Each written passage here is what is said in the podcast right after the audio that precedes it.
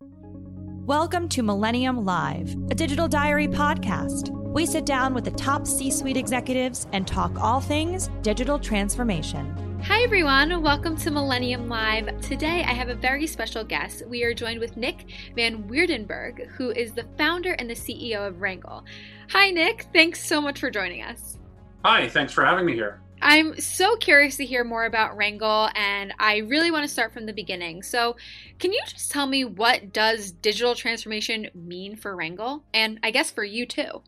It's a good question because the word can mean a lot of different things for different people. In short, for me, digital transformation is what you need to do as a business to compete in a digital economy. So, it's thinking about things digitally first. It's about finding new customers through digital means. It's not just servicing your existing clients digitally, but really being a digital business. Mm-hmm. And as uh, digital, you know, really increases in all avenues of our, our lives, companies have to transform to operate like a digital business. So just implementing, you know, new software solutions and apps and you know uh, doing things with your old management structure and your old way of working isn't going to be competitive in the future so digital transformation is is building the digital platforms and products but most importantly, the operating model that allows you to listen to customers and markets and continuously create digital value in the market.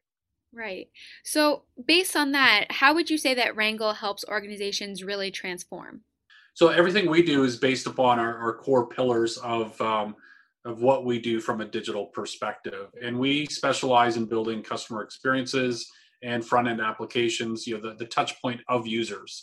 So if you really want to be a digital first company and you want to be more customer centric and you want to prioritize what you work on, you want to do something where you create teams that can listen to customers, build what they need, uh, come up with uh, hypotheses, test them, learn.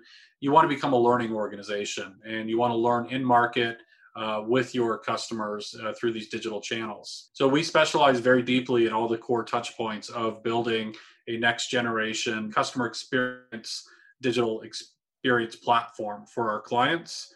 And uh, whether that's front end technology, design systems, cloud native, anything that really is best in class enablement for being a digital first customer centric company. And we build out these capabilities. We have communities of practice. And then what we do is we partner with our clients in their core business to help them transform by bringing the operating model to them as opposed to you know doing consulting and leaving them with powerpoint decks and running classes we actually bring the outcome and work side by side with our clients to create the outcomes they're looking for. Wow that's wonderful. So you know i'm curious because transformation is definitely not easy and i'm sure it comes with its own challenges and problems. Could you say there are some common challenges or common problems that occur at the beginning of transformation? I could go on for hours probably. Um, you know decision making is really hard judgment's hard um, you know understanding customers is hard. You know everything is actually fairly uh, difficult when you're trying to innovate and, and build new digital products. Mm-hmm. and so you know the the foundations of of a digital transformation or any kind of transformation is having the culture the expectations and the permission for people and the experience for people to work in the in a new way you know so culture you have to have a, a culture that sort of um, is not afraid to fail that is learning centric that's uh, you know always teaching growing and learning. Uh, you want to have a customer centric culture. You want to have the uh, team members with the skills to do this work in this new way and you want them to develop the experience doing it so you lock in the culture and the mindset uh, of working in this way digitally. So you've got skills culture and mindset and that's very, very hard to do because if people haven't done the work, if they haven't worked in a modern digital operating model in a transformed state, it's very easy for that to be rolled back. You have one, you know, VP change within a company. Um, you have some any idea tends to get you know too much feedback and, and sort of it gets squashed because there's no clear ownership for teams to solve problems for clients you know there's always someone else who has to uh, review something so what seems to make sense statically uh, is doesn't make sense dynamically where you have to move fast at internet time and listen to customers build and test so it's it's really the biggest challenge is to get the experience working in this model so it sticks. Right. And you to do that, you have to create the permission, the enablers, and remove the friction in the organization that stops people from moving to this uh, model. Mm-hmm. There's a, an interesting um, concept in uh, transformation and change, behavioral change, that when you push people to change, it's it's they're under tension all the time and they'll revert back. But if you remove the blockers to change, then people will change naturally because there's less tension in changing. So rather than sort of trying to push an organization to change, to create the space for the organization to change by partnering with a company that works in that model is how we think about it. And that's where the um, without that experiential learning, that immersion, changes is pretty superficial. And um, often you know companies don't know why they're failing but it's because they, they really just haven't evolved far enough fast enough. And um, that's the experience gap so what roadblocks really happen while the transformation is underway then a couple of really good examples are um, cap- capacity to, to do the work because organizations are uh, operationally efficient so they prioritize for capacity, not for the ability to get the work done quickly. So you have a team that's building a new experience for a company's customers, but every time they need to do something, they have to go talk with multiple other teams in the organization. Those other teams in the organization have different priorities. So what happens is, oh, we need to do this. Well, you know, we're that's not our priority this quarter. Maybe we'll get to it next quarter. So there's all these little death by a thousand cuts that happen and getting the full alignment and a fully capable enabled team to do the work and make the changes that needs to be invested in. So creating creating the capacity on a team so the team has what it needs when it needs it and they can move as fast as possible. So I'm curious now, where do you think organizations typically get stuck on their digital transformation roadmap? Is there a specific location or not necessarily? They get stuck everywhere. And, um, you know, most of it is in the fundamentals. So there's always a reason not to do something or to not give up a certain amount of um, responsibility, um, to not go far enough because it is, it's a change. So, you're moving from a an, an environment of decision makers in control that's your sort of pre-transformation state to a environment of autonomous teams that solve customer problems. To do that you have to trust the teams are going to solve the right problem. So your strategic planning process needs to let the teams be autonomous and, and solve customer problems. So they have to give higher level goals which is a completely different model of strategic planning because most companies are too risk averse. They want to have concreteness. Right. And then you have to be able to give feedback back up to executives. So executives have to give high level guidance and they've got to get uh, value metrics back from the teams. Once you've got teams that can work and generate value quick enough and communicate that back through the organization, then your executive governance process can support that model. But it's a bit of a transformation chasm. So, you know, the the senior leaders have to understand how the teams are going to work and trust it and the teams have to be given the, the permission to do that and any of the organizational infrastructure needs to be updated to support it so there's these pressures to uh, resist the change and then you have a lot of people in the middle middle management which actually you know it doesn't fit to that team based model because they're translation layers that work in a slower cadence. They don't work on that real time you know um, customer centric team model. Right. So, do you think it is possible to undergo a successful successful digital transformation without the buy-in of the entire organization?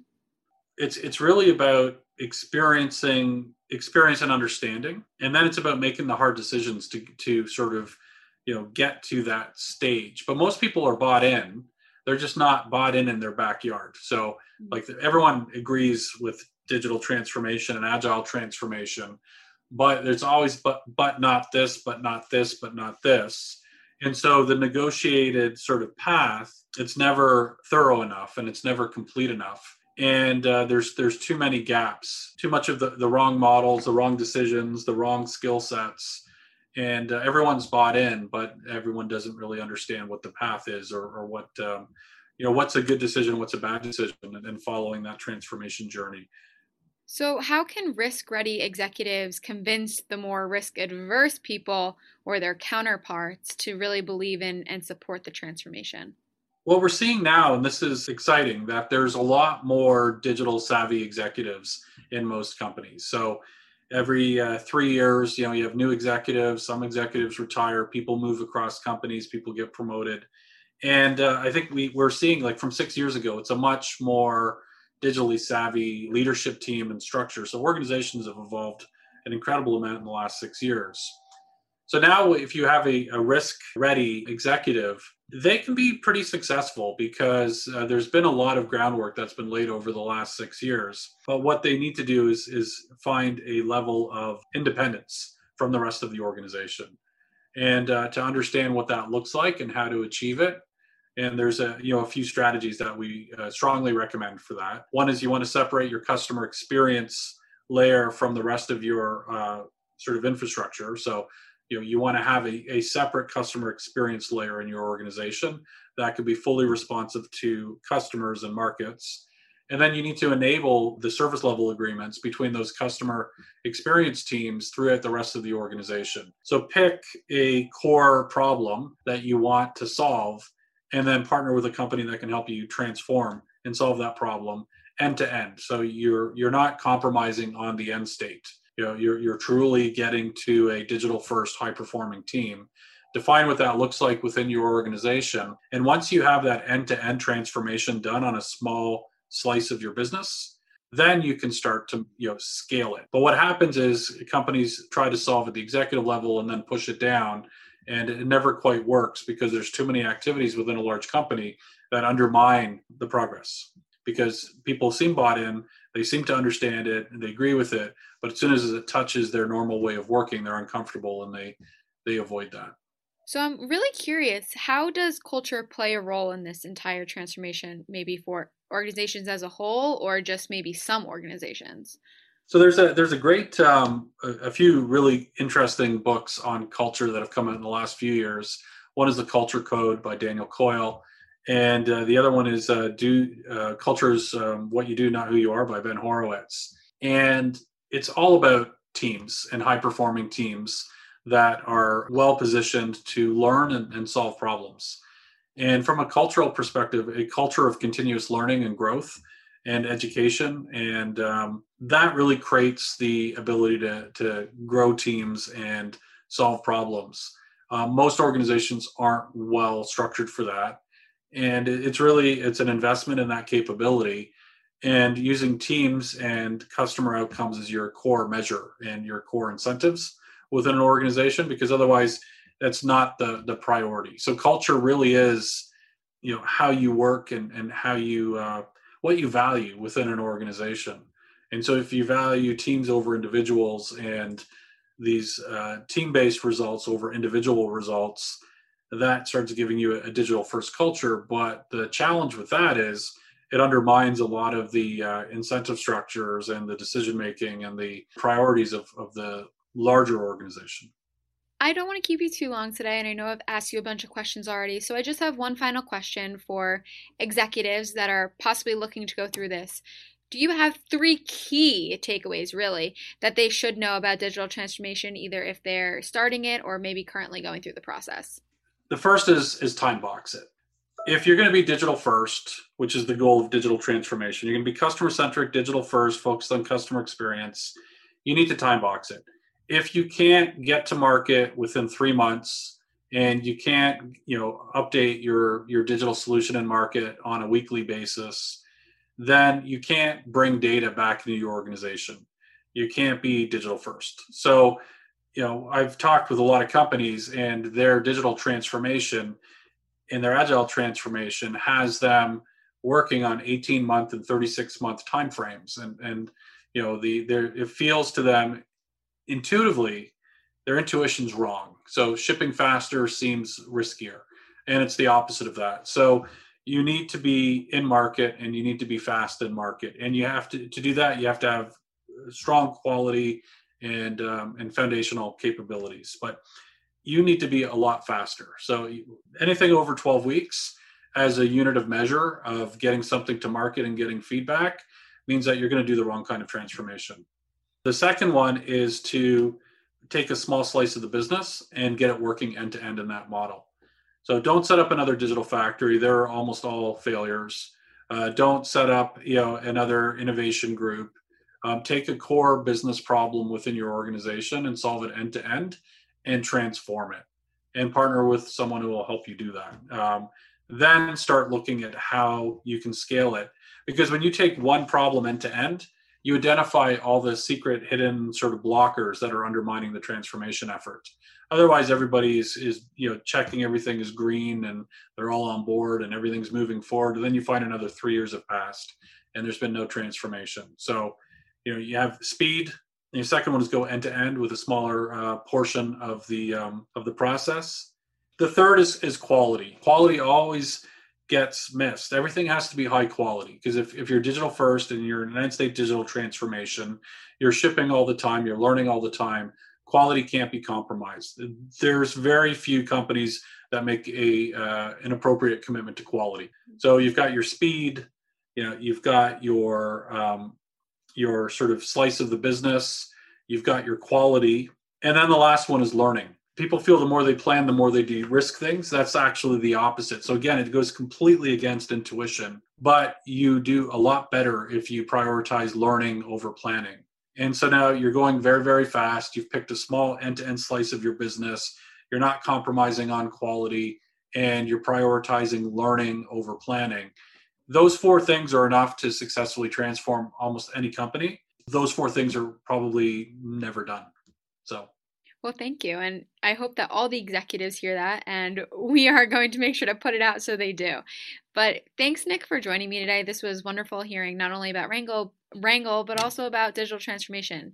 And we hope to have you back on here soon. All right. Well, thank you very much. Thanks for listening, and be sure to subscribe to the Millennium Live podcast. New episodes every Monday.